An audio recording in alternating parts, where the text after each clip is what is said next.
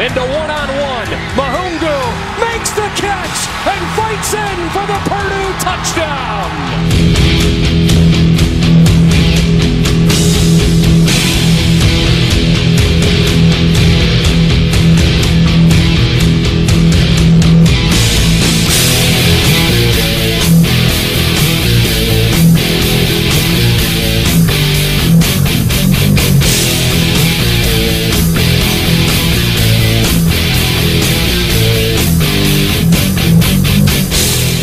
Salut à tous et bienvenue pour cette nouvelle émission consacrée à l'actualité du collège football en partenariat avec le site Blue Pennant avec euh, pour euh, décortiquer cette dixième semaine de saison régulière. Une émission euh, sous le signe de la conférence ACC, la conférence sec donc à l'honneur avec Alabama, maître de bâton rouge, Georgia qui reste dominant dans la SEC Est et puis on s'intéressera notamment à la chronique Demander le programme à euh, l'université d'Auburn. Donc euh, voilà, pas mal de choses à dire sur, sur la conférence euh, SEC, ce que considère ce que beaucoup pardon, considèrent comme la meilleure conférence du Power 5. tout cela bien entendu avec vos chroniques habituelles, la chronique draft avec notamment les cinq principaux prospects à suivre d'ici le mois d'avril prochain et le joueur hot de la semaine, le mailbag avec vos questions hebdomadaires et puis bien entendu tout ce qui concernera cette dixième semaine de saison régulière, le tout analysé en compagnie du rédacteur et fondateur du site de Loop Morgan Lagré. Salut Morgan. Salut Hello, bonjour à tous. Et donc aujourd'hui c'est hashtag SECBIAS. Exactement. C'était difficile de passer à côté en cette semaine puisqu'on avait un peu ce qui était censé être le 12e, 13e, 14e game of, century euh, entre le numéro 3 et le numéro 1. Donc LSU et Alabama et on en parle d'ailleurs tout de suite. C'est l'affiche de la semaine donc euh, du côté de Bâton Rouge.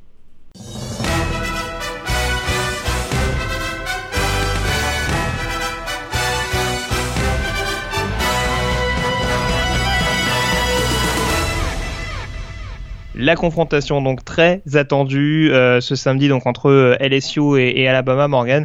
On le teasait un petit peu depuis quelques semaines, surtout que les deux équipes étaient en bye week la semaine dernière, donc on avait le temps de on va dire déguiser, euh, de préparer les munitions d'ici ces, ces 15 derniers jours. pour ajouter un petit peu à la dramaturgie, on dira la semaine dernière, le comité des playoffs a publié son premier top 25 de la saison et LSU qui était initialement classé quatrième et monter à la troisième place. Et on avait donc une équipe d'LSU euh, qui pouvait, en cas de succès, euh, passer devant Alabama en tête de la conférence, euh, en tête de la division SEC West. Manifestement, ça ne s'est pas passé comme prévu. Euh, pour les joueurs d'Ed Orgeron. Euh, à l'inverse, Alabama avait l'occasion de vraiment tuer le suspense et de se qualifier pour la finale de conférence sec. c'est ce qu'ont fait les joueurs de Nick Saban. Nouveau succès, énième succès extrêmement convaincant avec une victoire 29-0 sur le terrain de Louisiana State. Et, dire que certains disaient qu'Alabama était un peu surévalué en raison d'un calendrier euh, jugé un peu facile jusque-là.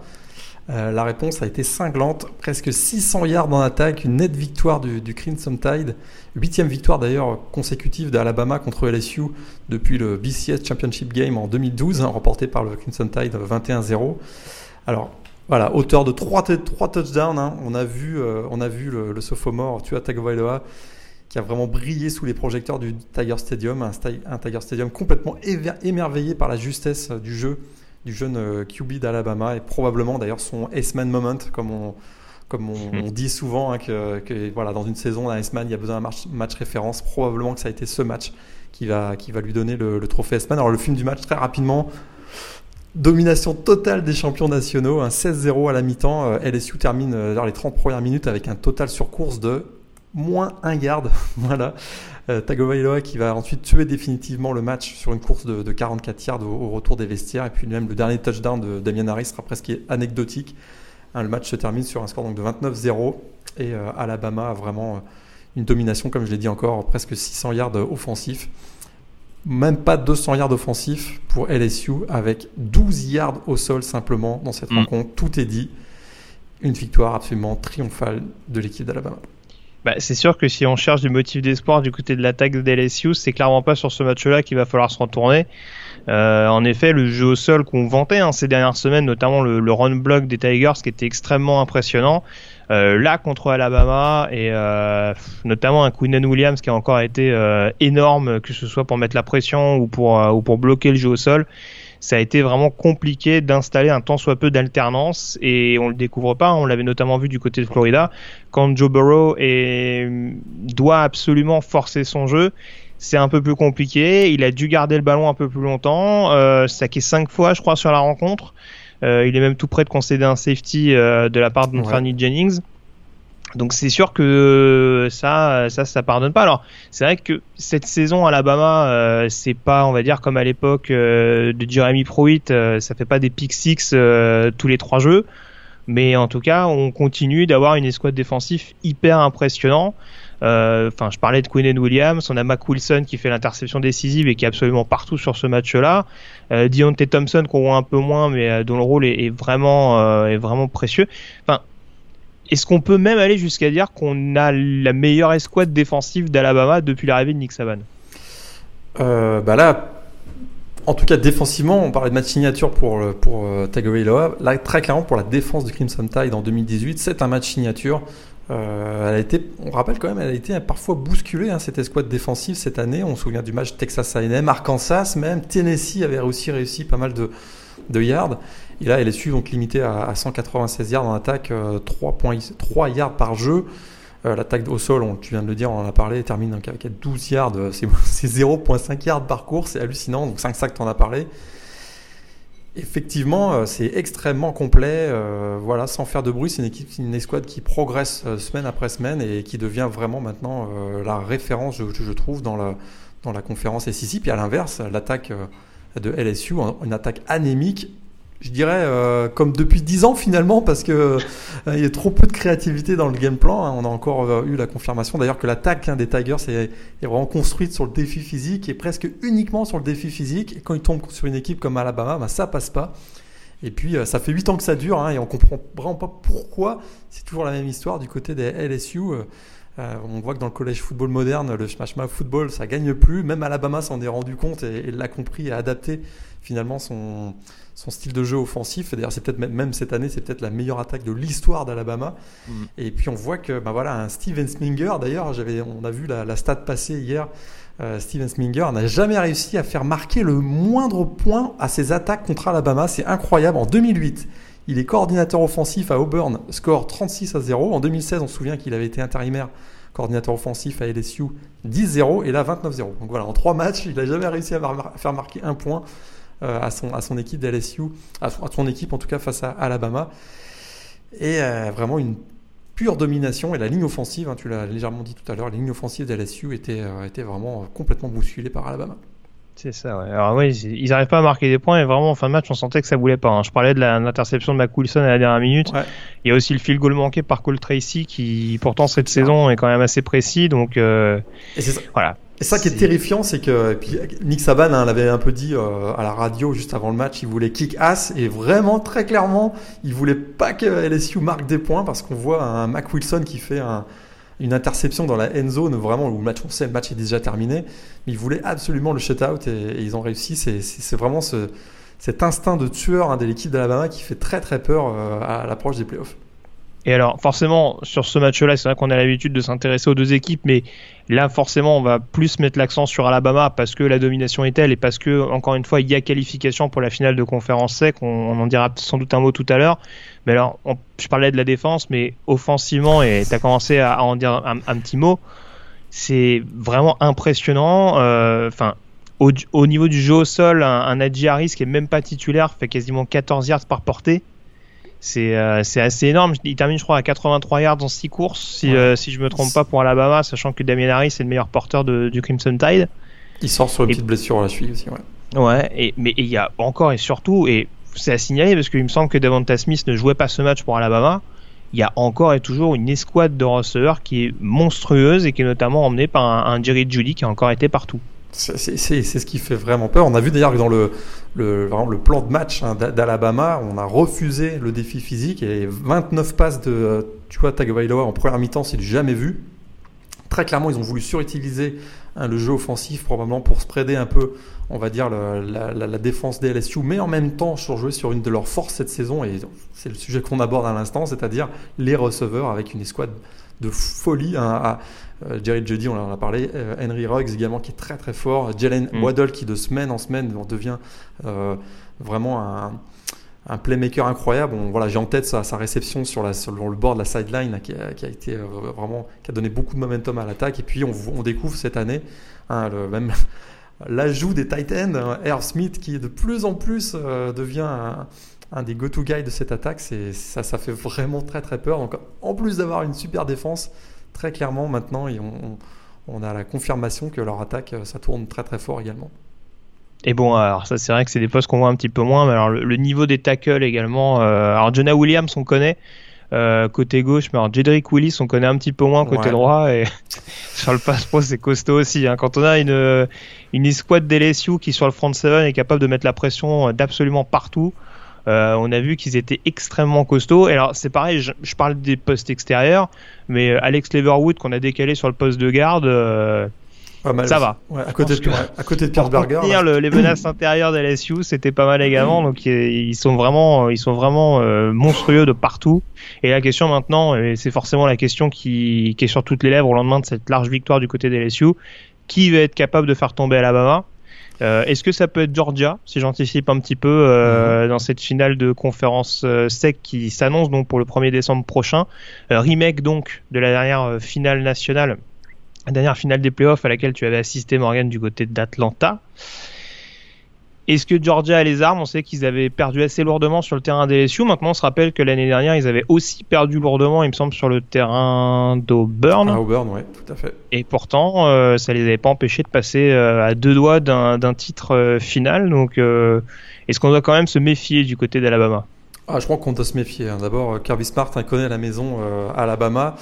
Euh, on voit aussi que Georgia, depuis, euh, voilà, a fait un, une très, très bonne, un très bon match face à Kentucky. Ils ont très clairement les armes euh, pour au moins contrecarrer à peu près toute l'attaque d'Alabama. C'est sûr qu'il faudra qu'ils soient dans un très très bon jour et, je, pense que c'est, on peut avoir un match un peu plus serré que ce qu'on a vu effectivement face à LSU, un match entre Alabama et, Georgia. Puis au niveau national, Hein, on voit qu'il y a peut-être deux, trois équipes qui sont aujourd'hui, euh, deux équipes, je dirais, qui sont armées pour ralentir Alabama. C'est euh, probablement Clemson et, Michigan, avec peut-être Notre-Dame dans un très, grand, très, très grand jour, euh, particulièrement offensivement, mais ça, on en reparlera tout à l'heure, je crois.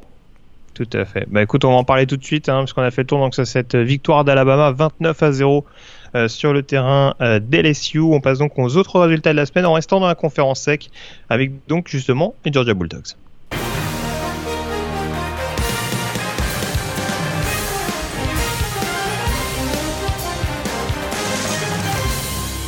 Alors Morgan, tu commençais à, en parler. C'est vrai qu'une victoire très convaincante de Georgia euh, dans ce qui était considéré comme la finale de la conférence de la division, je vais y arriver, SEC Est, entre les, les Kentucky Wildcats et les Georgia Bulldogs. Euh, déplacement pour Georgia, on n'a pas forcément eu l'impression qu'ils étaient en terrain hostile parce qu'ils ont appuyé sur l'accélérateur assez vite. Victoire 34-17 avec, comme toujours, pour euh, une victoire convaincante des, euh, des Georgiens, un jeu au sol hyper huilé. Hyper huilé, un 331 yards au sol. Euh, dont 156 par le seul euh, d'André Swift, euh, également 116 yards pour Elijah Holyfield. Et effectivement, un Kentucky n'avait pas accordé plus de 20 points cette saison dans un match avant ce choc face à, face à Georgia. Et ben, les Dogs ont, leur ont vraiment marché dessus. D'ailleurs, les Dogs auraient pu regretter le deux fumbles en début de match, mais ça leur a finalement ça n'a pas été coûteux, puisqu'on a vu un, un rouleau, compresseur au sol de, donc de Georgia qui a, qui a en, début, en début de deuxième mi-temps qui a été vraiment impitoyable, on va dire. Avec notamment ce, touchdown de 83 yards d'André Swift. Euh, vraiment une super belle victoire de Georgia. Et, pour Kentucky, ça remet pas en, question, je pense, leur bonne saison, mais très clairement, Georgia était un ton au-dessus. Surtout qu'on a vu, on a vu un Terry Wilson qui était pas, enfin, qui était, qui était plus que correct sur cette rencontre-là quand on sait l'opposition qu'il avait. Donc, euh, bon, ça prépare un petit peu la suite du côté de, du côté de Kentucky, mais là, clairement, l'écart était quand même assez monstrueux. Et puis euh, si on regarde, euh, alors quelques surprises hein, dans cette euh, conférence sexe ce week-end, avec notamment Florida et Texas A&M qui sont tous les deux tombés. Alors Texas A&M, il y avait quand même un, petit risque sur le terrain d'Auburn, défaite chez les Tigers 28 à 24. Par contre Florida qui a quand même perdu assez lourdement à la maison contre Missouri, défaite 38 à 17. Et ouais, puis finalement, c'est la deuxième année d'affilée hein, que, notre ami Drew Locke fait mal à, à Florida, puisque l'an dernier ça avait déjà été le cas. Et là, ben, il a remis ça cette année encore avec euh, trois passes de touchdown. Florida, c'est vraiment une, voilà, une semaine, enfin une, un mois d'octobre qui a été difficile et les Gators ont paru vraiment sans énergie après leur, leur déroute contre contre Georgia et encore une nouvelle contre-performance hein, de, de, Felipe Franks qui a d'ailleurs été euh, remplacé si je ne me trompe pas par le, le backup Kyle Trask. Alors du côté de Texas A&M, bah, ça s'est joué à pas grand chose hein, puisque c'est un, un, touchdown en, en, toute fin de match finalement de de Jared Stidham qui a trouvé sur le freshman euh, Seth Williams. Et c'est vrai que ben, Texas A&M a mené 10 points à, 5, à 6 minutes de la fin et cette, euh, cette défaite-là pourrait leur, leur coûter un, un bowl un peu plus prestigieux que celui qui, va, qui risque, qui risque d'avoir finalement. Ouais, je pense euh, également, en tout cas du côté d'Auburn, il y avait des rumeurs qui circulaient comme comme Alzheimer ouais. pouvait éventuellement être menacé. Bon, ça, ça, ça peut-être le sauver, mais ça remet pas en question que Auburn n'est pas au niveau, euh, au niveau de leur recrutement, je trouve en tout cas. Non, non, après, euh, après, après c'est vrai qu'ils s'appuient sur beaucoup de freshmen. Euh, alors c'est le cas de Whitlow notamment sur le jeu au sol, c'est le cas de Williams et de Schwartz, il me semble, qui sont également des joueurs de première année. Euh, après, c'est sûr que voilà, tout le monde n'arrive pas forcément à être à l'unisson. Et puis, euh, comme on le disait depuis le début de la saison, Jared Stidham n'est pas, est pas le plus constant qu'il soit non plus. Ouais.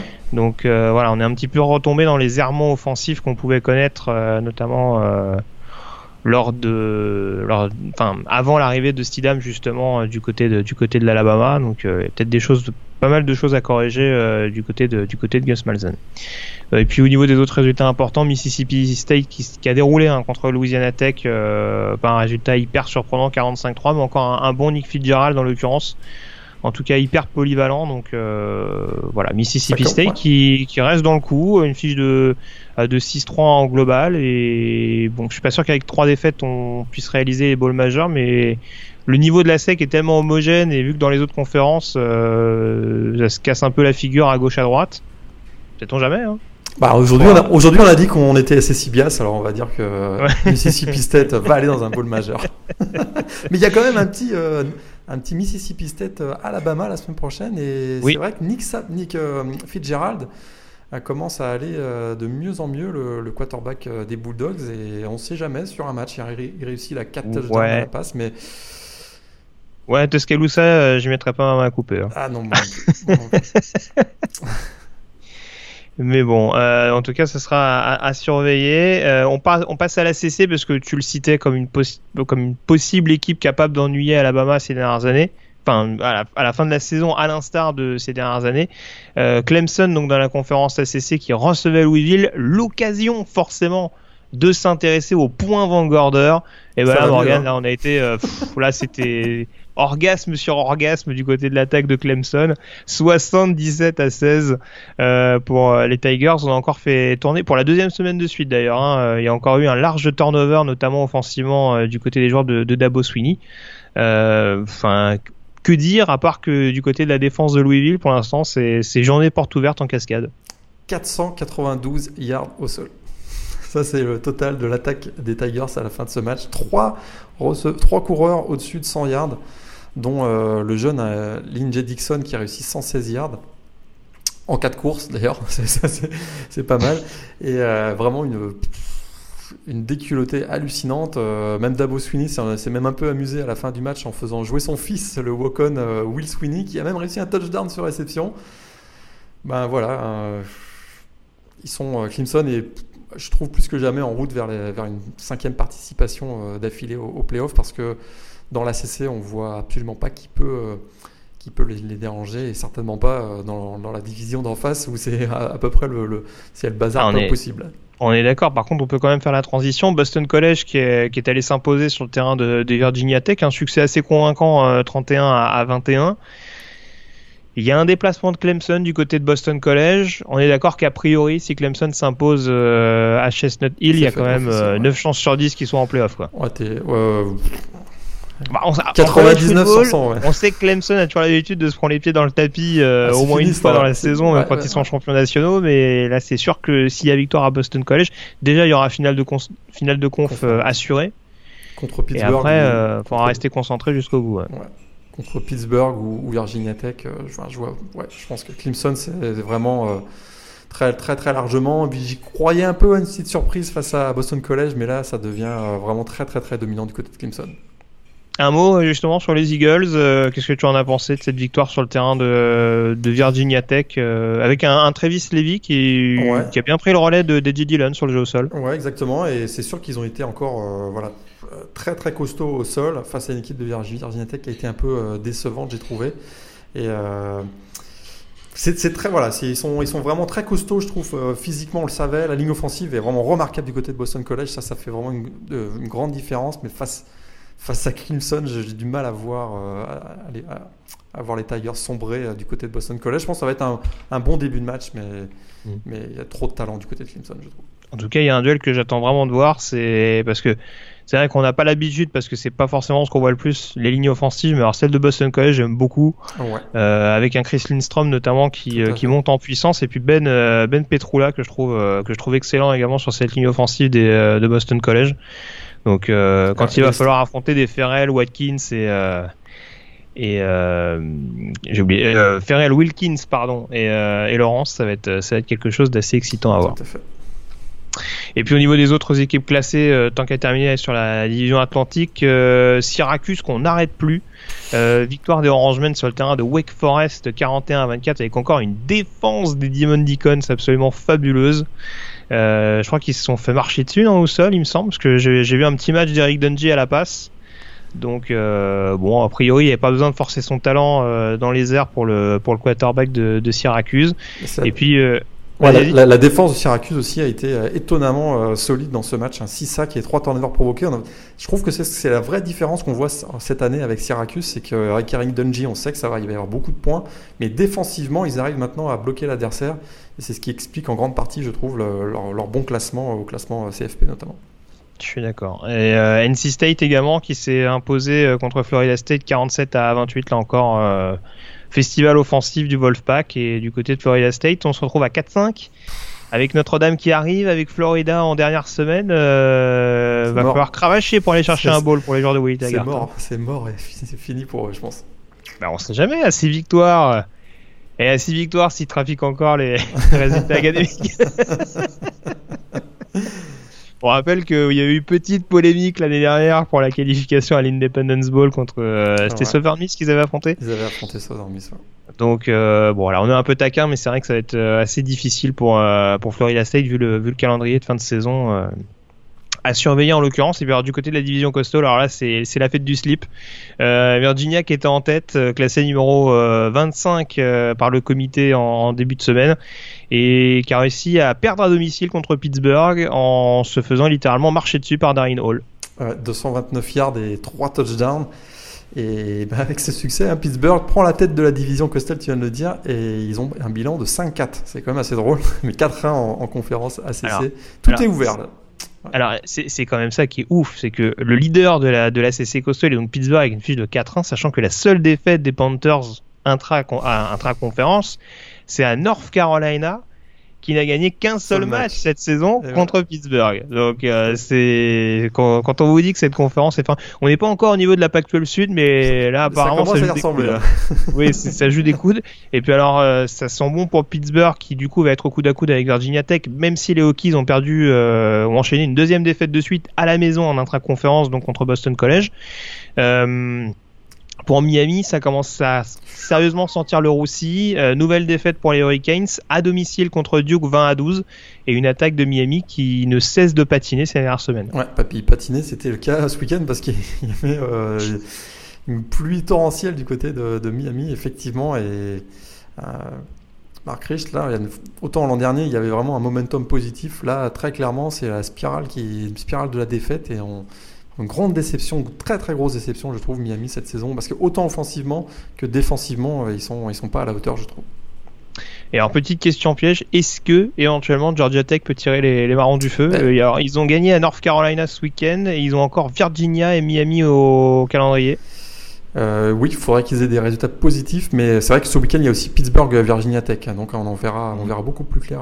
La défense a l'air un peu meilleure hein, du côté des, des Yellow Jackets. ça pouvait difficilement être pire que ce qu'on avait en début de saison mais ça a l'air de ça a l'air d'être un peu mieux. Et puis euh, bon après l'attaque carbure toujours autant euh, le système de option de de Paul Johnson c'est toujours aussi efficace. Donc euh, voilà. En tout cas ça va se tirer la bourre entre Pittsburgh Virginia Tech éventuellement peut-être Virginia et Georgia Tech, mais j'ai du mal à voir Miami éventuellement revenir dans, dans l'équation désormais. Euh, les résultats importants également, où est-ce qu'on pourra aller Peut-être en Pac-12 quand même, avec une fin de match absolument dinguissime sur le terrain d'Austin, euh, au Darrell Royal Stadium de Texas. Donc euh, les Texas Longhorns qui... Euh, j'ai dit Pac-12 tout à l'heure, je, pensais à la Big 12, autant pour moi. Faut plus se tromper maintenant, hein. on nous embrouille Big 10, Big 12, Pac-12. Euh, donc dans la Big 12, Texas numéro 17 qui recevait West Virginia numéro 13 et ça a été serré jusqu'au bout, un match hyper spectaculaire comme euh, la conférence Big 12 peut nous le réserver assez souvent. Et euh, victoire donc sur un coup de poker de Daniel Gorsen, victoire des Montagnards 42 à 41 du côté de, Texas. Ouais, parce que West Virginia est revenu à 16 secondes de la fin à 41-40 sur une passe de touchdown de Will Greer pour euh, Gary Jennings, super réception d'ailleurs. Et c'est vrai qu'il voilà, il y avait tellement de momentum du côté des Mountaineers que finalement ça a un peu simplifié sa, décision il fallait y aller pour les deux points et ils ont réussi finalement à convertir à, quelques secondes de la fin avec euh, une victoire finale 42 à 41 et ça ça fait beaucoup beaucoup de bien. West Virginia euh, sera probablement dans le, dans, le top 10 la semaine prochaine et euh, se positionne très très bien hein, pour le d'abord pour une place en finale de, conférence Big 12 et même un peu plus. on sait qu'il risque d'y avoir encore un peu d'hécatombe devant dans le classement et peut-être que cette équipe de West Virginia pourrait se faufiler jusqu'en playoff. En tout cas, euh, ils sont encore en course jusqu'à présent, alors que pour Texas, c'est définitivement terminé. Ouais, en tout, bah, ils sont toujours en course pour, euh, pour la finale. ouais. ouais. voilà, pour la finale de conférence. Après, c'est sûr que pour les playoffs, avec trois défaites cette saison, voilà, notamment celle à Maryland qui de toute façon fera tâche à un moment donné. Euh, c'est sûr que bon, ça va paraître un peu rédhibitoire. Euh, dans cette conférence, ça surveille également hein, pour une qualification en finale. Oklahoma qui, a dû s'employer pour s'imposer à, Texas Tech 51 à 46. Et puis Iowa State également hein, qui revient un petit peu de nulle part après son, son début de calendrier euh, très compliqué. Victoire des Cyclones assez large sur le terrain de Texas, sur le terrain de Kansas, pardon, 27 à 3. Match qui a d'ailleurs coûté la tête de David Beatty à la tête des Jayhawks. il terminera quand même la saison hein, sur la sideline, mais effectivement. Ah bah, ce serait dommage. Ouais, son, son, son, contrat sera pas renouvelé, mais on savait de toute façon que ça allait arriver. Hein. Le, la prise de pouvoir de, de Jeff Lang, le nouveau directeur athlétique, euh, laissait à peu près peu d'espoir de voir euh, BT revenir l'année prochaine. On commence à parler de Les Miles hein, du côté de, de Kansas. Donc ça, on, ça, on verra. Euh, puis du côté donc de, Oklahoma, une une belle victoire quand même à Texas Tech avec un Kyler Murray qui, euh, sans faire de bruit, hein, a, des stats meilleures que, que Baker Mayfield l'an dernier. Hein. Just saying. oh, il nous lance un pavé dans la mare en plein milieu de l'émission. C'est, en tout cas, je suis quand même déçu parce qu'au moment où on commençait à monter dans le bon wagon des, euh, de Kansas, euh, ah bah on, nous coupe l'herbe sous le pied. Je suis, je suis, quand même déçu. Voilà, David, on pense à toi. Et puis, parlons de penser à quelqu'un, on salue nos auditeurs fans des Oklahoma State Cowboys, euh, Oklahoma State qui s'est incliné sur le terrain de Baylor 35 à, 31. Euh, ils, nous font, ils nous font une saison vraiment euh, horrible, hein, les Cowboys. Ils avaient déjà perdu à Kansas State, non, il me semble, il y a, il y a quelques semaines de ça. Et là, c'est vrai. Ils voyagent très très mal apparemment cette saison. là, cette défaite, elle fait la, mal. la nouvelle qu'on découvre pas, c'est qu'ils prennent beaucoup de points. Ils prennent beaucoup de points, puis là, elle fait mal parce qu'il est juste à la fin, là, sur une passe de, Charlie Brower. Alors qu'ils avaient bien tenu le choc, euh, ils s'inclinent finalement. Ouais, Denzel Mims, je crois, qui, euh, qui marque le touchdown de la victoire pour les Bears, j'ai un doute. Sur, la réception, ouais, tout à fait. Oui, oui, oui. Charlie Brewer pour, euh, pour Denzel Mims, absolument. Il est l'heure, Morgan, de faire un point sur la Pac-12. alors, on va commencer par le Nord. On va commencer gentillet parce que là encore, c'est voilà, c'est c'était c'était un truc de ouf encore ce week-end. Euh, donc dans le Nord, Washington State qui a remporté un succès un petit peu étriqué à domicile contre California 19 à 13, euh, mais qui reste toujours euh, en tête de cette division Nord et qui devance désormais Washington. victoire des Huskies face à Stanford 27 à 23. Ouais, courte victoire de, de, de, Washington sur Stanford et Washington State hein, s'est fait très très peur parce que c'était 13-13 jusqu'à jusqu'à la fin. Et euh, finalement, un Gardner Minshew, donc le quarterback des Cougars, réussit, euh, réussit finalement un dernier drive décisif avec euh, une passe pour. c'était Isop Winston, si je me souviens bien. et finalement, donc, les, Golden, les Golden Bears qui auraient pu prendre l'être devant, même en, milieu, de quatrième. Hein. quatrième carton, et finalement il y a une interception de ton ami Brandon McIlwain qui se fait intercepter dans la ah end zone. Et alors qu'ils avaient vraiment, on sentait qu'ils avaient le momentum, hein, c'était le dernier match de, de la, de la semaine. Et il pouvait, on sentait que là, là, il y avait un upset alerte. Et bien finalement, euh, c'est pas ce qui s'est passé. Interception et sur le, sur le drive suivant, ou juste euh, deux drives après, je crois, Garner Minshew qui marque le touchdown de la victoire. Ah bah, tu t'imagines bien que je suis tombé des nues quand j'ai vu McIlwain se faire intercepter. Mais euh, en tout cas, ça nous promet une, Apple Cup encore, encore sous haute tension. alors tu me disais que c'était Washington hein, qui recevait Washington mhm. State il y a quand même un risque pour les Cougars de se faire coiffer sur le poteau euh, par, euh, par les joueurs de Chris Peterson. Donc, euh, donc à surveiller ça au niveau de la Pac-12 Nord.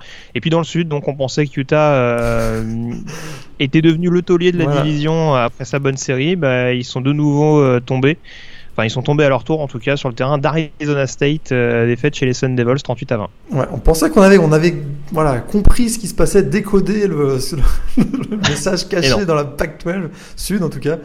Eh ben non, Utah, euh, voilà, après-midi cauchemardesque. Ils n'ont pas été aidés avec la blessure, c'est sûr, de leur, de leur quarterback Tyler Huntley qui était vraiment qui montait en puissance ces dernières semaines, une fracture de la clavicule, saison terminée. Mais Arizona State, voilà, avec un Larry qui réussit euh, encore un super match, un 3 touchdowns.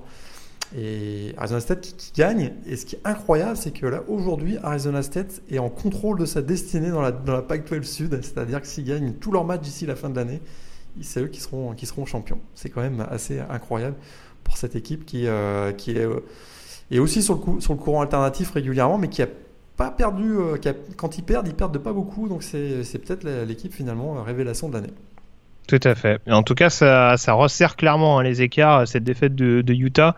On a Arizona qui s'est notamment offert Colorado à la maison, 42 à 34. Alors, dynamique totalement différente, hein, avec des, des Wildcats retrouvés et des, des Buffaloes qui sont littéralement en chute libre. Euh, je me demande, c'est pas leur quatrième défaite de suite à Colorado. Je veux pas dire de bêtises, mais ah, à mon avis, on doit prendre le point. C'est exactement ça. Donc euh, là, euh, menace, menace de pas jouer de ball, hein, parce que là ils sont à 5-4 et fin de calendrier à surveiller. Parce que je crois qu'il doit avoir Utah au calendrier. Et puis McIntyre, le coach, hein, il commence à, ça commence à chauffer pour lui aussi. Ouais, franchement, c'est une fin de saison à, vite oublier. Et puis USC également qui revient un petit peu dans le coup. On, on les avait un peu laissés en, milieu de peloton ces dernières semaines. Les, Troyans qui s'imposent à Oregon State 38 euh, à 21 et qui peuvent encore croire en leur chance euh, de finale de conférence, sait-on jamais. Ça reste, ça reste l'équipe la plus talentueuse a priori hein, de, la, Pac-12 Sud, donc euh, voilà. Mais, mais, pour l'instant, c'est Arizona State qui, qui, peut, qui peut aller chercher la place en finale. On termine avec la Big Ten au niveau du Power 5. Alors, Michigan qui a de nouveau déroulé euh, face à Penn State, large succès des Wolverines 42 à 7. Ça a été moins évident pour Ohio State qui a dû s'employer contre euh, Nebraska, victoire 36 à 31. Ouais, et Ohio State, hein, on voit que voilà, ils ont évité de, de pas grand chose, hein, une deuxième désillusion cette année. On voit que défensivement, c'est une équipe qui est, qui vraiment qui souffre hein, face à Nebraska, prendre 31 points et ne pas réussir à finalement à faire basculer le match rapidement. Euh, c'est assez inquiétant pour cette équipe d'Ohio State oh. qui, ouais, on avait le même, style, le même style de match hein, contre Minnesota il y a, quelques semaines de ça. Exactement. Et puis euh, ils s'en sont bien sortis avec J.K. Domins qui, finit avec 3 TD. Mais je trouve que c'est une équipe qui est un peu surévaluée actuellement hein, au, Ohio State. Côté Michigan, ben, très clairement, ils sont en voilà, chemin de la rédemption euh, cette année. Ils, avaient, appellent ça le, la Revenge Tour. Hein. Ils veulent se venger des défaites de l'année dernière. Ben là, ça, ça a bien fonctionné face à Penn State. Euh, ils avaient été lourdement battus l'année dernière à, à Pivalet. Là, cette fois-ci, c'est eux qui ont mis une bonne, euh, une bonne rouste aux Nittany, Lions, un 42 à 7. Et ils ont été vraiment dominants dans tous les secteurs de jeu. Une très très belle victoire, je trouve, pour, pour Michigan. Ah bah Michigan, Penn State, euh, ces dernières années, généralement l'équipe qui reçoit, c'est concours de tarte. Hein, Exactement. C'est un peu douloureux. Et puis euh, ça, c'est au niveau de la division Est. À l'Ouest, Northwestern, euh, alors qui a perdu contre Notre-Dame, on, on, y reviendra tout à l'heure. Juste Purdue, en tout cas, qui s'affirme un peu plus comme un potentiel candidat à une finale de conférence Big Ten. La victoire sur le fil contre Iowa, 38 à 36 pas un énorme Rondell Moore, mais en tout cas une attaque de Purdue qui a été extrêmement efficace. Super efficace, et on a vu un David Blow hein, encore euh, remarquable, 333 yards à la passe, 4 TD. On n'a pas vu Randall Moore, mais on a beaucoup vu euh, Terry Wright, hein, l'autre receveur, 146 euh, yards sur réception, 3 TD. Et, finalement, il l'emporte euh, ben, de justesse, hein, puisque c'est un field goal de, 25 yards de Spencer Evans à 8 secondes de la fin, qui donne la victoire aux, Boilermakers. C'est une précieuse victoire. Ils avaient raté leur début de saison, mais là, très clairement, ça va beaucoup, beaucoup mieux pour Purdue, qui, peut même maintenant entrevoir la participation à un bowl. Ils sont à 5-4, si je ne me trompe pas. Hein. Ouais, 5-4. Ouais, et puis parlant de participation à un bowl, est-ce qu'on aura Illinois en bowl à la fin de la saison? Alors ça, c'est Bah, c'est quand même la grosse cote. Euh, victoire contre Minnesota 55 à 31, match qui a d'ailleurs coûté la tête du coordinateur défensif des Golden Gophers. Euh, alors Illinois, ils sont à 4-5. Euh, il me semble avoir vu un déplacement à Nebraska. Bon, ça va pas être évident de gagner là-bas. Et puis ils, doivent, ils terminent avec Iowa et Northwestern. Il va quand même falloir s'employer pour, pour les joueurs de Lovie Smith pour éventuellement renouer avec un, un Ça bon- va mieux. ça va mieux par rapport au début de saison, c'est sûr, mais bon, pour la troisième année de Lovie Smith, euh, mieux vaut tard que jamais. hein. Ouais. Et en tout cas, dans cette division, donc Purdue qui revient en contact de Northwestern, et puis euh, Wisconsin également qui reste quand même accroché avec une fiche de 4-2. Euh, victoire contre Rutgers 31 à, à 17. Euh, Jonathan Taylor encore stratosphérique, mais tout n'est ouais. pas complètement rassurant du côté des Badgers. Non, très clairement, Jonathan Taylor, hein, c'est l'arbre qui cache la forêt parce que c'est pas c'est pas satisfaisant, je trouve, le, le jeu du côté de- des Badgers. hein. Ils ont quand même souffert face à Rutgers à domicile. C'est quand même pas pas très Oui. rassurant. En effet, même Kansas s'était baladé à domicile contre Rutgers, faut-il le rappeler. Euh, et puis en Northwestern Notre-Dame, justement, qu'est-ce qu'on peut en dire? Victoire des Fighting Irish 31 à à 21. Euh, encore une belle prestation, notamment de, de Yann Book dans les airs. Ouais, encore une belle. enfin, vraiment, je trouve qu'il est, il est vraiment en plein contrôle de l'attaque actuellement. Euh, 343 yards, 2 touchdowns, un touchdown au sol également pour Yann Book. Euh, voilà, le score 31-21. Ils se sont fait une petite frayeur en fin de match, hein, les Fighting Irish, où Northwestern a retrouvé un peu de momentum avec euh, euh, Thorson, Clayton Thorson, notamment le, quarterback des, des Wildcats. D'une manière générale, il y avait quand même un, vrai un une vraie différence de niveau entre les, entre les deux équipes. Et euh, en deuxième mi-temps, finalement, ça faisait 7 à 7, si je ne me trompe pas, à la mi-temps, mais en deuxième mi-temps, euh, Notre-Dame a, a- a pris le large et, et confirme sa, sa place dans le top 4. Alors si on s'intéresse aux autres équipes classées, forcément on attendait de voir ce qu'allait donner UCF classé numéro 12 contre Temple. Ça a été un peu compliqué en première mi-temps pour les joueurs de Josh Heupel, euh, mais finalement victoire 52 à 40, moins de soucis pour Fresno State euh, qui a déroulé sur le terrain du UNLV 48 à 3. Ouais, Fresno, euh, on n'en parle pas beaucoup, hein, mais ça, ça, ça tourne bien, c'est assez, vraiment, c'est très très solide, je trouve. Et du côté de Central Florida, effectivement, c'était le- leur 21e victoire d'affilée, si je ne me trompe pas. Et pourtant, ils ont été négligés, hein, snobés un peu par le, par le comité de sélection au playoff, en étant classés 11e simplement. Et pourtant, voilà, on a vu encore un Mackenzie Milton, un Greg McRae aussi, le, le running back, a été vraiment formidable face à, face à Temple avec 188 yards et un touchdown. Tristan Hill également qui a fait des qui a fait des jeux importants quand il fallait les faire euh, le defensive tackle donc euh, bon c'est ça, ça va être une équipe à, à surveiller et bon ils ont encore Cincinnati je crois à domicile À domicile, ouais. C'est et il y a un match. déplacement à South Florida alors South Florida qui s'est fait euh, un petit peu humilier À domicile. à ouais. domicile ce week-end contre Tulane et qui du coup fait quasiment un trait sur la sur la finale de conférence AAC. Je vais juste un point d'ailleurs rapidement sur les classements. En tout cas sur les finales de conférence potentielles avec justement dans, dans la AC euh, UCF en tête avec une fiche de 5-0 devant Temple et Cincinnati euh, à 4-1. euh, L'une de ces trois équipes devrait se qualifier euh, pour affronter ou Houston, ou SMU, ou Tulane, sachant que Houston euh, a perdu sur le terrain de Southern Methodist ce week-end. Euh, voilà, petite euh, petite déception pour les Cougars qui pouvaient définitivement assurer une, finale de conférence ce week-end et en l'occurrence c'est pas le cas. Euh, L'ACC on en parlait tout à l'heure avec Clemson à 6-0 devant Boston College à 4-1 dans la division Atlantique. Un succès de Clemson ce week-end à Chestnut Hill les qualifie pour une finale de conférence où ils retrouveront euh, ou Pittsburgh à 4-1 ou Virginia à 4-2 ou Virginia Tech à 3-2 peut-être Georgia Tech à 3-3, mais ça paraît un peu plus hypothétique. Euh, la Big 12 qui est désormais emmenée par Oklahoma et West Virginia à 5-1 devant Texas et euh, Iowa State à 4-2. A priori, ça se jouera entre ces quatre formations pour euh, déterminer les deux finalistes. La Big 10 avec Michigan à 6-0 dans la division Est devant Ohio State à 5-1. Les deux équipes vont continuer de se tirer la bourre en attendant The Game, donc en dernière semaine de saison régulière. Et puis à l'ouest, donc Northwestern qui, conserve sa fiche de 5-1 intra-conférence devant Wisconsin et Purdue à 4-2. Euh, pour Iowa à 3-3, désormais ça paraît un petit peu compliqué.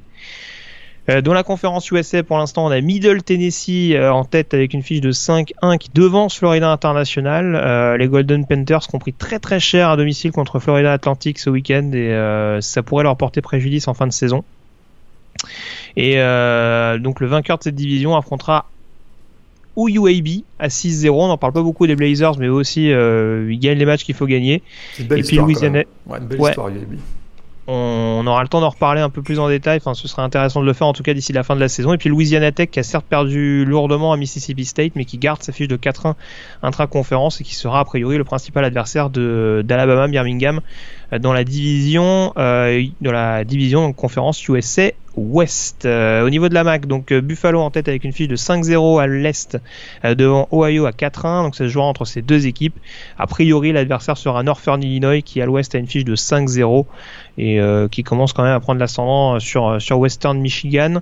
dans la Mountain West, a priori ce sera Utah State ou Boise State comme représentant de la Mountain contre Fresno State ou San Diego State comme représentant de la division Ouest, sachant que Fresno State avait gagné la confrontation directe, si je me rappelle bien. Exactement.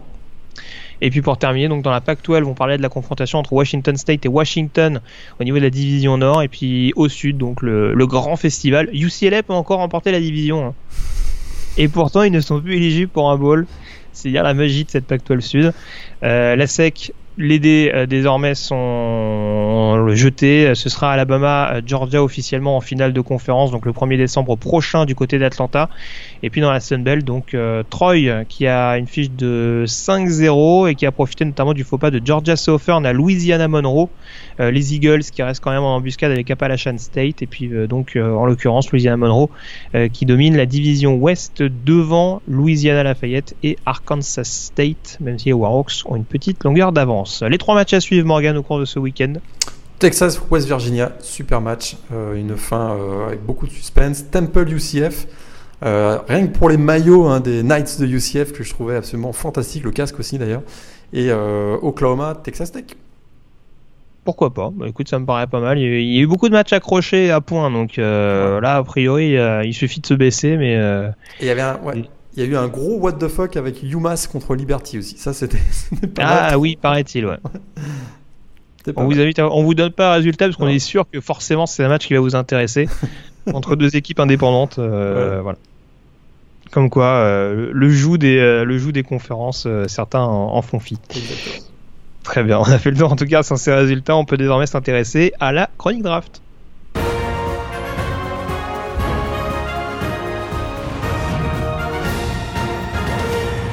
Notre top 5 hebdomadaire, donc des meilleurs prospects à suivre d'ici le mois d'avril prochain. Euh, alors ça commence à devenir un peu compliqué, Morgan, parce que dans le top 5, il y a des joueurs qui ou ne jouent plus ou ne jouent pas suffisamment. Donc il va falloir qu'on accorde nos violons. Mais voilà, est-ce qu'il y a des modifications particulières dans ton top 5 de la semaine? Oui, oui. Déjà, la semaine dernière, j'étais pas loin de changer. Ben là, j'ai franchi le pas. Alors attention, Ed Oliver, toujours numéro 1.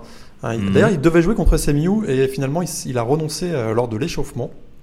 Mais il, voilà, il reste quand même numéro 1. Numéro 2, Devin White. Il a joué qu'une mi-temps face à Alabama, mais il a quand même terminé troisième meilleur plaqueur hein, de Oui, c'est ce que j'allais dire. C'est ouf. C'est que voilà, dire son, voilà, tout, est dit sur son influence. Euh, Nick Bossa reste numéro 3, mais changement en numéro 4. J'ai sorti Jeffery Simmons.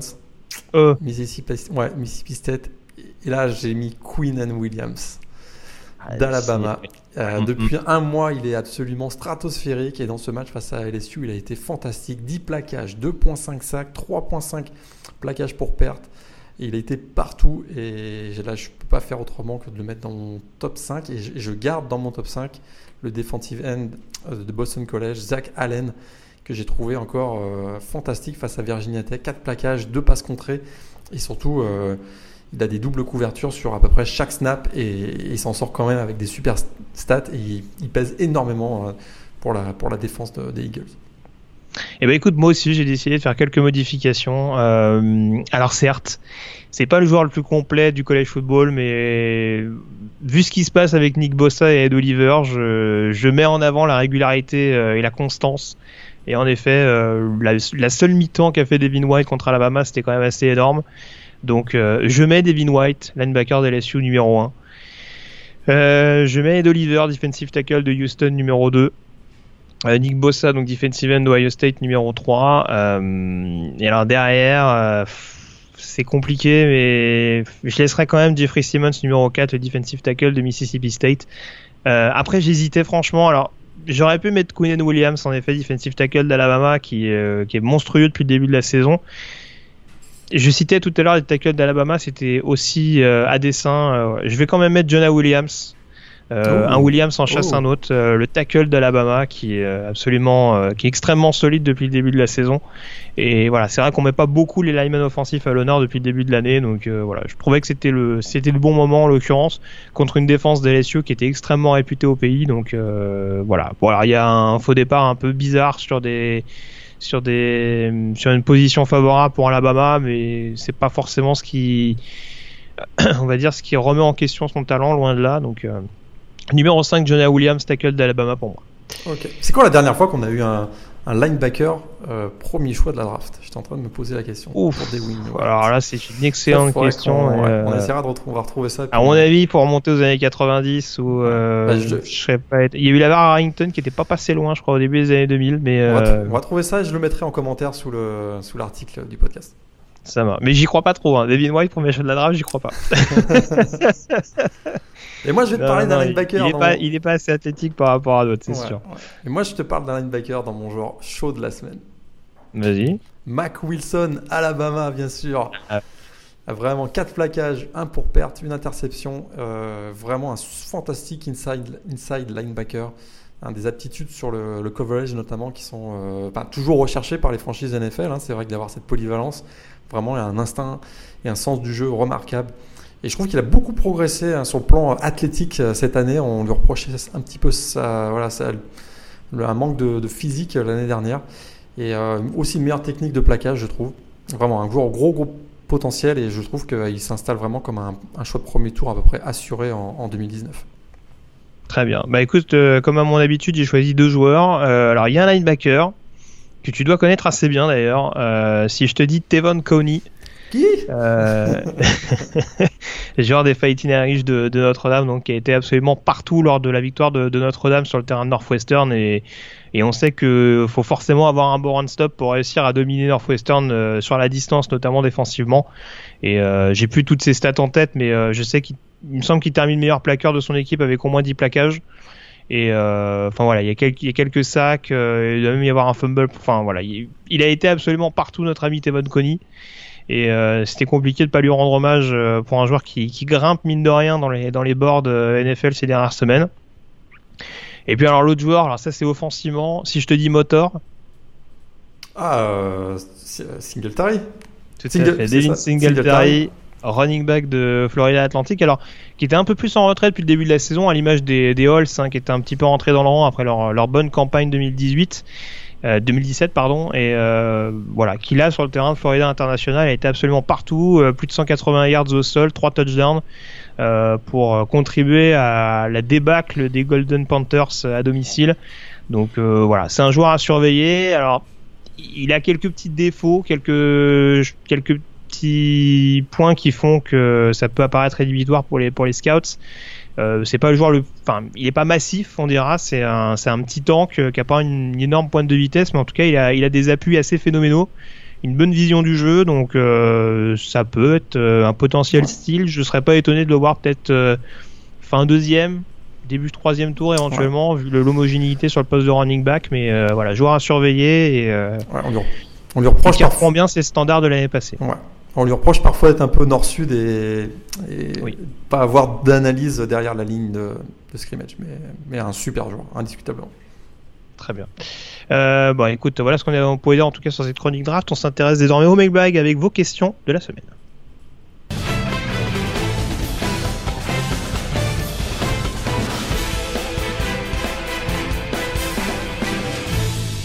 Et honneur à Naïm de Paris qui nous interroge sur euh, Twitter. Une excellente question, Morgan. On se l'est dit en off, mais on, on peut le dire à l'antenne. Une excellente question, une, une question un petit peu euh, prise de tête, j'ai envie de dire. Euh, alors, il s'interroge donc euh, sur Twitter si Clemson, Notre-Dame et Michigan gagnent tous leurs matchs d'ici la fin de la saison et que Georgia bat Alabama en finale de conférence sec, laquelle de toutes ces équipes regardera les playoffs à la télé? Ça se pose comme question. Alors, on, on rappelle que Clemson et Notre-Dame sont invaincus. Voilà. Donc le Michigan a une seule défaite contre Notre-Dame Voilà. et que Georgia donc en cas de victoire contre Alabama aurait une victoire tout comme le, euh, une défaite pardon tout comme le Crimson Tide. Donc voilà, se poserait la question de savoir Bah, qui, on, qui on prioriserait, qui du coup. Alors si tu étais membre du comité, ce que tu seras bientôt, j'en suis sûr. Bien, bien sûr. Qui tu laisserais sur le carreau? Eh bien, je m'alignerai sur, sur euh, les recommandations du comité et je dégagerai bien évidemment Michigan.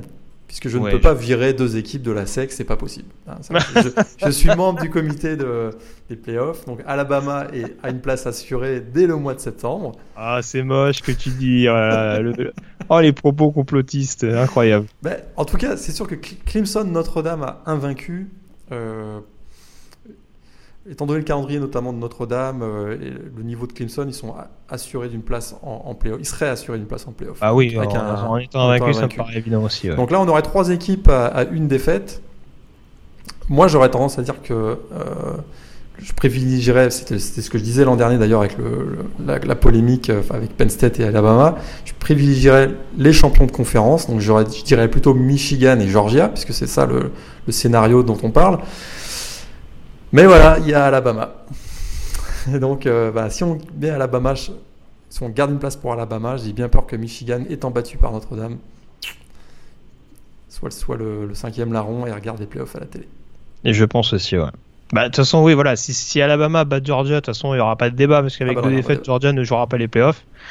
Et c'est sûr Voilà. que si Georgia bat Alabama, euh, C'est sûr que si Alabama, la défaite de Michigan à Notre-Dame, je pense qu'elle va coûter cher pour les Wolverines. Ouais. Mais sûr que si Alabama bat Georgia et que Georgia fait les playoffs à la place de Michigan, là, il y aura vraiment complot. Là. Ah bah là, je pense que Jim Marveau, euh, il fout le feu au, siège du comité, je pense. Là, il se passe quelque chose. Mais euh, non, mais voilà. Je, je- je te rejoins globalement, mais c'est sûr qu'il va encore y avoir quelques, quelques cas de figure assez euh, savoureux Et ça, aurait, quand- ouais. surveiller. et ça aurait quand même de la gueule. hein. Je trouve ces playoffs, imaginons qu'il y ait Alabama dans, un, dans, dans le désordre, mais Alabama, Clemson, Notre-Dame, Michigan, euh, top niveau, je trouve, cette année quand même. C'est sûr. Bon, Michigan, ce serait mieux avec une attaque, hein, mais euh, Ça- aérienne surtout. Mais euh, bon, ça après, euh, on va, on voir. hein, on, va, on va voir sur la liste. Déjà, faut qu'il gagne à Ohio State, et je pense que ce sera pas, euh, ce sera pas donné sera pas de la pour. tarte, euh, ça sera pas de la tarte, je suis d'accord. Pour les Wolverines. Euh, très bien. Bon, on a fait le tour. En tout cas, on remercie Naïm pour sa question et puis on vous rappelle que vous pouvez nous, nous interroger euh, sur vos interrogations liées au college football euh, par le biais des pages Facebook et Twitter de The Blue Pennon, par le site thebluepennon.com notamment par l'intermédiaire de l'article de publication du podcast ou encore par mail à l'adresse. Rédaction at thebluepennon.com. Et j'ai trouvé le dernier linebacker sélectionné numéro 1 de la draft. Ah, Alors, c'est un vrai faux linebacker. Alors, le, vrai pur linebacker qui a été sélectionné en premier choix de la draft, c'était Tom Cousino en 1979, ancien joueur d'Ohio State qui avait été sélectionné par les Bills. ouais. Euh, sinon, le dernier linebacker, mais qui était plus un pass rusher, on dirait un, un outside linebacker 34, c'était André Bruce, linebacker drafté en 88 par les Atlanta Falcons, euh, joueur qui vient d'Auburn, et ça tombe bien Morgan, puisqu'on va s'intéresser Oh, désormais à la beau. chronique Demandez le programme. Et, et je l'ai vu, je me suis dit c'est un cadeau du ciel. ça tombe bien, on va s'intéresser à la chronique Demandez le programme. On prend la direction de l'Alabama pour s'intéresser à l'université d'Auburn.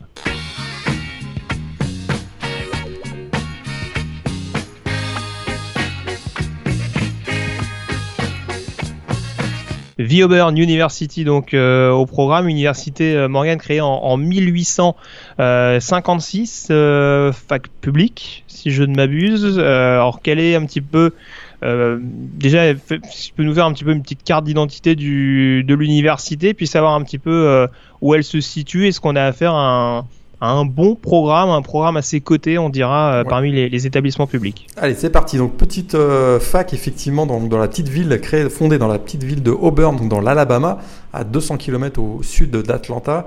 Alors, fondée par des membres hein, de l'église épiscopale méthodiste. Euh, ce fut d'ailleurs la, la première fac publique de l'État d'Alabama. Euh, elle ne s'est pas toujours appelée Auburn University d'ailleurs, puisque pendant longtemps, ça a été l'Alabama Polytechnic Institute, l'API. Euh, voilà, son histoire, évidemment, vu sa, configuration, sa, sa localisation géographique, on va dire, euh, est forcément hein, intimement liée à celle de la guerre civile au début des années 1860. hein. ça a été notamment pendant longtemps un des lieux d'entraînement des, confédérés. Et c'est aussi euh, une fac qui a été euh, toujours, qui a toujours servi de réservoir aussi pour l'armée américaine. De nombreux généraux sont passés par Auburn. Alors il aura fallu aussi, ben voilà, hein, c'est sûr qu'on est dans le sud des États-Unis, donc il aura fallu attendre euh, 1964 pour avoir les, premiers étudiants afro-américains. Et, euh, bien alors c'est une fac qui est publique, effectivement, 29 000 étudiants, euh, qui, a une, voilà, qui a une bonne réputation, notamment pour, ses, euh, pour son école d'économie et, et son cursus en architecture et design industriel qui font référence aux États-Unis. Mais de manière générale, c'est pas une fac au, voilà, c'est pas une, voilà, 115e au classement des meilleures facs, 52e parmi les facs publiques, mais qui, qui rayonne par ces deux par ces deux écoles, on va dire, en économie et en, architecture. En parlant d'architecture, hein, le, campus est très classique des États euh, du sud des États-Unis euh, au plan architectural. Et il est organisé autour de la Magnolia Avenue, mais ça, on va en parler tout à l'heure dans les traditions, je crois. Très bien. Bah écoute, euh, bah, architecturalement, je suis pas sûr qu'il y ait énormément de choses à, dire. Est-ce que tu veux qu'on enchaîne directement sur les alumni euh, célèbres avant, avant peut-être d'enchaîner sur le programme de foot qui tient une part quand même assez importante au niveau de l'université? Ouais, tout à fait. Il y a juste parmi les bâtiments, il y a un super le Samford Hall qui est absolument magnifique, notamment éclairé le soir. Et euh, voilà, des très très beaux bâtiments quand même. Alors les alumni, il y en a quand même. Il y a du beau linge. il, y a, il y a des pontes. Là, il y a. Il y a de l'huile. Ah, je dirais, que le plus célèbre, le plus célèbre d'entre eux, euh, non sport, on va dire, c'est probablement Tim Cook, hein, qui est actuellement le big boss d'Apple, tout simplement, qui a succédé à Steve Jobs et qu'on voit régulièrement dans les keynotes, notamment d'Apple, quand ils annoncent tous les ans leur nouvel iPhone. Euh, c'est lui qu'on voit faire la présentation. Euh, on a Jimmy Wells, qui est un des cofondateurs de Wikipédia. ça, c'est assez intéressant. Jimmy Buffett, donc, qui est un chanteur célèbre aux États-Unis, un, un grand chanteur populaire. Niveau chanteur,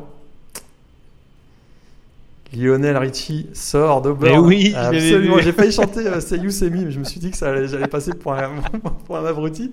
Mais Lionel Richie, chanteur, effectivement. Euh, attention, Miss Alabama 2012. vous la connaissez. Si je vous dis Catherine Webb. Et oui, la femme de A.J. McCarron, l'ancien quarterback d'Alabama, eh bien, elle est passée, la traître, elle est passée du côté d'Auburn. Et euh, voilà, bah, la traître, c'est A.J. McCarron qui va chercher sa, femme à Auburn. et du côté euh, du sport, là il, y a, vraiment des gros noms aussi. On a Charles Barkley, euh, non diplômé, mais il est passé par Auburn.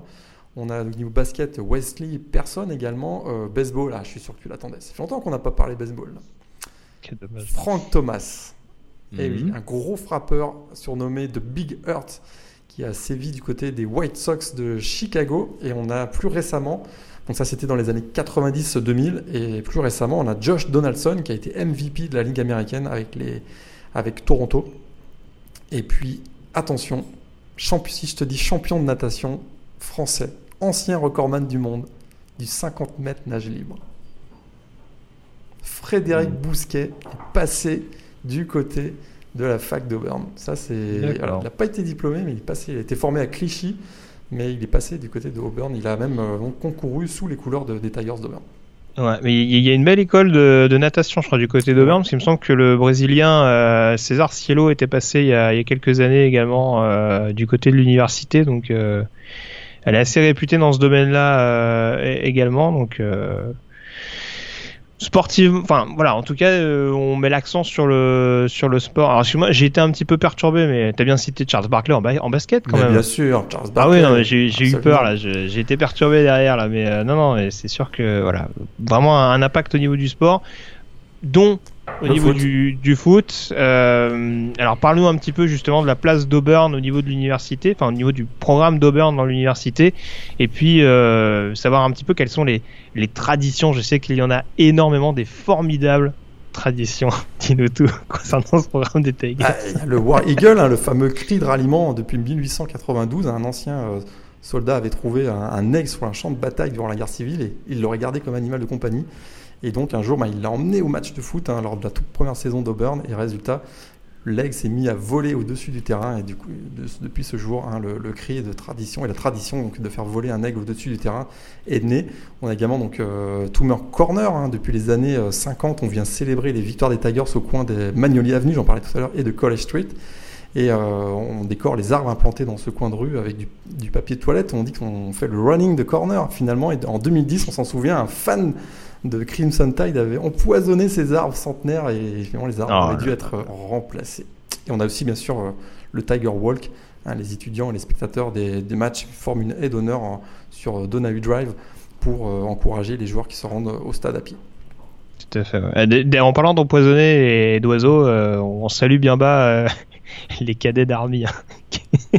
ah ouais, cette semaine. alors j'en rigole, mais bon, malheureusement, c'est pas drôle. il va mieux, apparemment. Il va mieux. ouais, mais bon, enfin, ils, ont, ils ont quand même trouvé le moyen de. de ils ont volé le faucon d'Air Force. Et... Ouais, enfin, ils l'ont surtout un peu torturé, manifestement, euh, le faucon d'Air Force. On n'a pas eu de détails, mais il semblerait que la. Que la ah bah, pour qu'il soit grièvement blessé après avoir été capturé, c'est qu'à mon avis, euh, ils ont pas dû lui faire que des caresses, hein, mais. Bon, je, fais une petite parenthèse, mais c'est vrai que déjà entre deux programmes, on sait que les, les blagues, c'est toujours un petit peu euh, particulier. Alors en plus, entre deux universités euh, militaires, euh, je, je, pense qu'à l'heure actuelle, ils, doivent nettoyer les toilettes, nos camarades. à mon avis, la, la, sanction a dû faire mal, hein, parce que je suis pas sûr que je suis pas sûr que les, les responsables de, de, de West Point aient, aient vraiment apprécié. Euh, non, voilà, ça c'était pour la petite parenthèse, mais euh, oui, en tout cas du côté d'Auburn, voilà pour les pour les petites traditions. Est-ce que tu en as d'autres ou est-ce que tu veux qu'on enchaîne un petit peu sur le Non, il y a pas sur, les joueurs célèbres par exemple qui sont passés sur le programme? Juste peut-être un petit mot quand même pour dire que c'est euh, un grand programme de foot hein, quand même. Auburn, on l'a pas dit, on l'a pas dit, mais c'est vrai qu'ils sont membres de la conférence SEC depuis 1932, deux titres de champion national, le dernier en 2010, 12 fois champion de conférence. Et il y a eu trois vainqueurs du, trophée euh, S-Man notamment. Donc euh, Pat Sullivan en, 71, hein, le quarterback. On a également Bo Jackson en running back en 85. Et bien sûr Cam Newton en 2010, le quarterback. Il faut savoir que John Eisman a coaché justement Auburn. Alors c'est pas là où il s'est démarqué le plus, que c'est surtout à, Georgia Tech qu'il a, qu'il a marqué les esprits. Mais, euh, mais oui, il a coaché Auburn notamment. Hein. Ouais. Il y a des grands coachs hein, comme on a eu Pat Dye dans les années 80. On a eu bien sûr avant, il y a eu Ralph Jordan qui a quasiment fondé le programme à lui tout seul puis euh, plus récemment Tommy Tuberville dans les années 2000. Euh, Alors des grosses rivalités hein, du côté de Auburn, bien sûr, Alabama à l'Iron Bowl chaque année. Euh, on a aussi Georgia avec le Deep South Holders Rivalry, c'est la semaine prochaine d'ailleurs. Et puis il y a le Tiger Bowl avec, face à LSU chaque, chaque année. Très bien.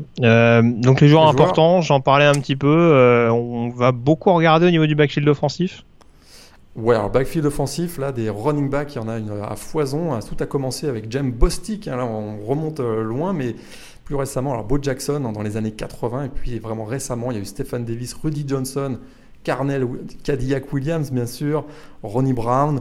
On a eu Trey Mason plus récemment, Peyton Barber. Et puis le dernier à être sorti, euh, Johnson, qui brille dans la NFL euh, cette, cette, cette euh, saison. Ouais. Et puis euh, défensivement, j'ai vu quelques noms. Alors euh, au niveau de la ligne défensive, notamment quelques corners aussi. Je crois. il y a du Nick Fairley, il y a du Jared Leaf. Ouais, Tracy Rocker euh, aussi dans les années 80. Et au niveau des cornerbacks, il y a Carlos Rogers aussi qui mm. avait été fantastique hein, dans les années 2000.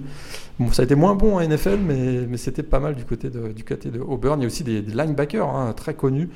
Takeo Spikes est passé par là. Kevin Green, l'ancien euh, fou furieux des, Steelers de Pittsburgh.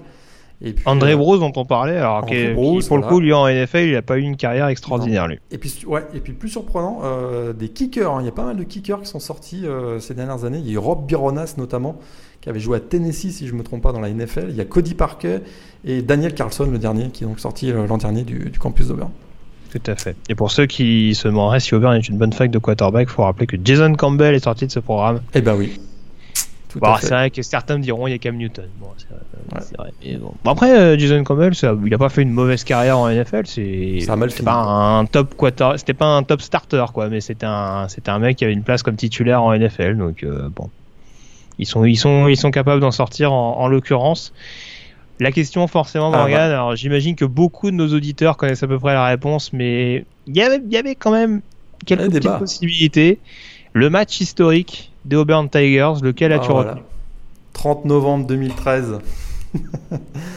si je te dis 30 novembre 2013, tu vas me répondre. Bah, le, Kick Six eh, Le Kick Six, voilà.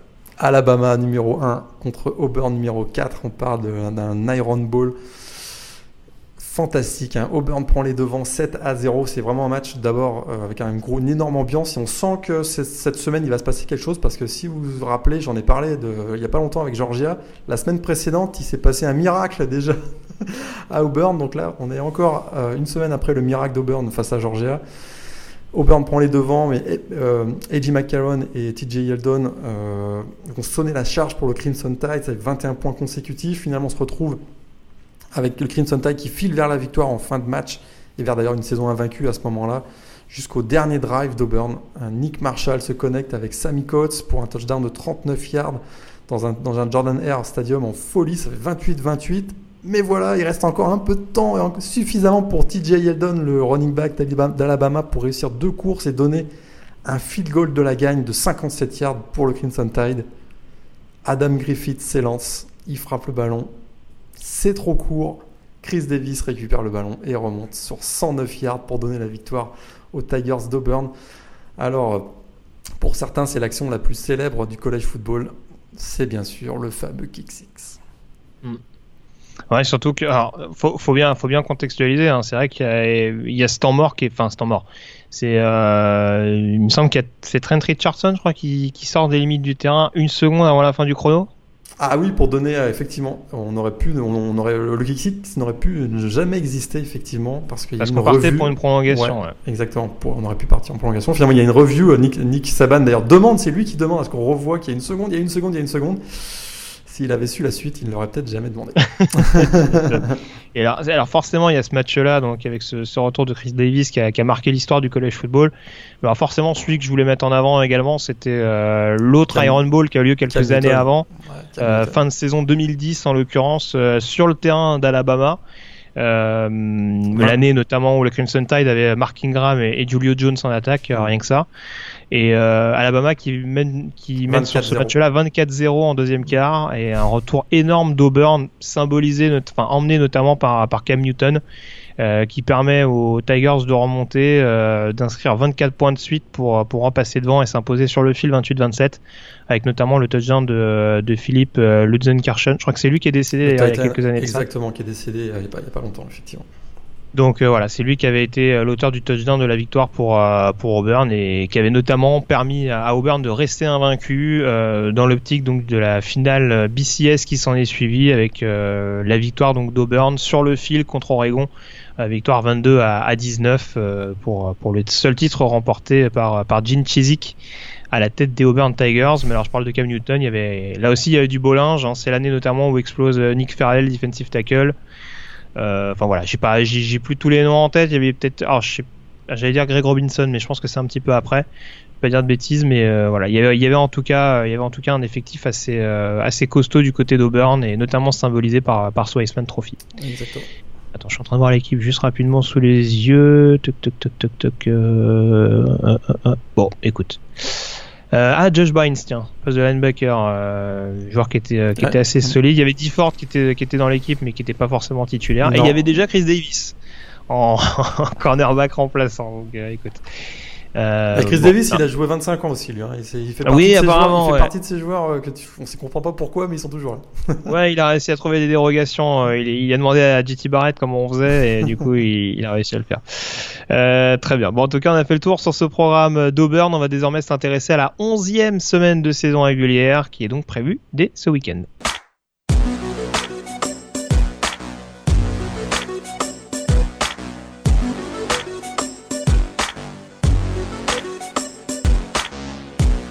Alors, onzième semaine de saison régulière, Morgan, euh, un petit peu moins de matchs, on va dire, à, se mettre sous la dent euh, par rapport au programme extrêmement copieux qu'on avait pu voir euh, au cours de cette semaine. T'en parlais un petit peu, il y a notamment ce Alabama-Mississippi State. Est-ce que il y a un match en particulier que tu retiens pour cette onzième édition? Il y, a quelques rivalry games, ça c'est intéressant. C'est vrai qu'il y a moins de gros chocs entre équipes classées. Donc il y y a Clemson, Boston College et Mississippi State Alabama. Je crois que ce sont les deux seuls matchs entre équipes classées d'ailleurs. Euh, par contre, il y a pas mal de rivalry games. Il y a euh, notamment Arkansas LSU, il y a Georgia Auburn, on en parlait à l'instant, il y a Oklahoma, Oklahoma State quand même, le Bedlam game. Euh, on a Texas Tech Texas également, ça peut être sympa. Ouais, exactement. Il y a le Kansas Kansas State. Bon, voilà, c'est à moindre niveau, mais c'est. Ah oui, ah oui je te confirme. Ouais. Ah, il, y a le basket, il y a le basket qui démarre, basket euh, universitaire qui démarre cette semaine, et on aura Duke North Carolina le week-end prochain, donc ça peut être euh, assez intéressant aussi. Beaucoup de rivalité. T'as parlé, de Michigan State, Ohio State, possible upset alert? Non, j'ai pas parlé, mais effectivement, pourquoi pas? Pourquoi pas? Surtout que là, du côté, on a un changement de quarterback aussi du côté de, du côté de Michigan State avec Lombardi, le jeune, qui a pris le relais, le relais de Lee Donc, euh, pourquoi ah, pas, Rocky. Rocky Lombardi, ouais. Pourquoi pas, effectivement. À surveiller. Et puis, euh, ouais, Northwestern en déplacement à Iowa, ça, ça va être. Ça sent le déplacement piège hein, pour les Wildcats. Euh, par contre, s'il y a victoire, il y a possiblement finale de Big Ten derrière, sachant qu'ils ont gagné à, Purdue et qu'ils ont battu Wisconsin. Euh, ils seront en excellente position.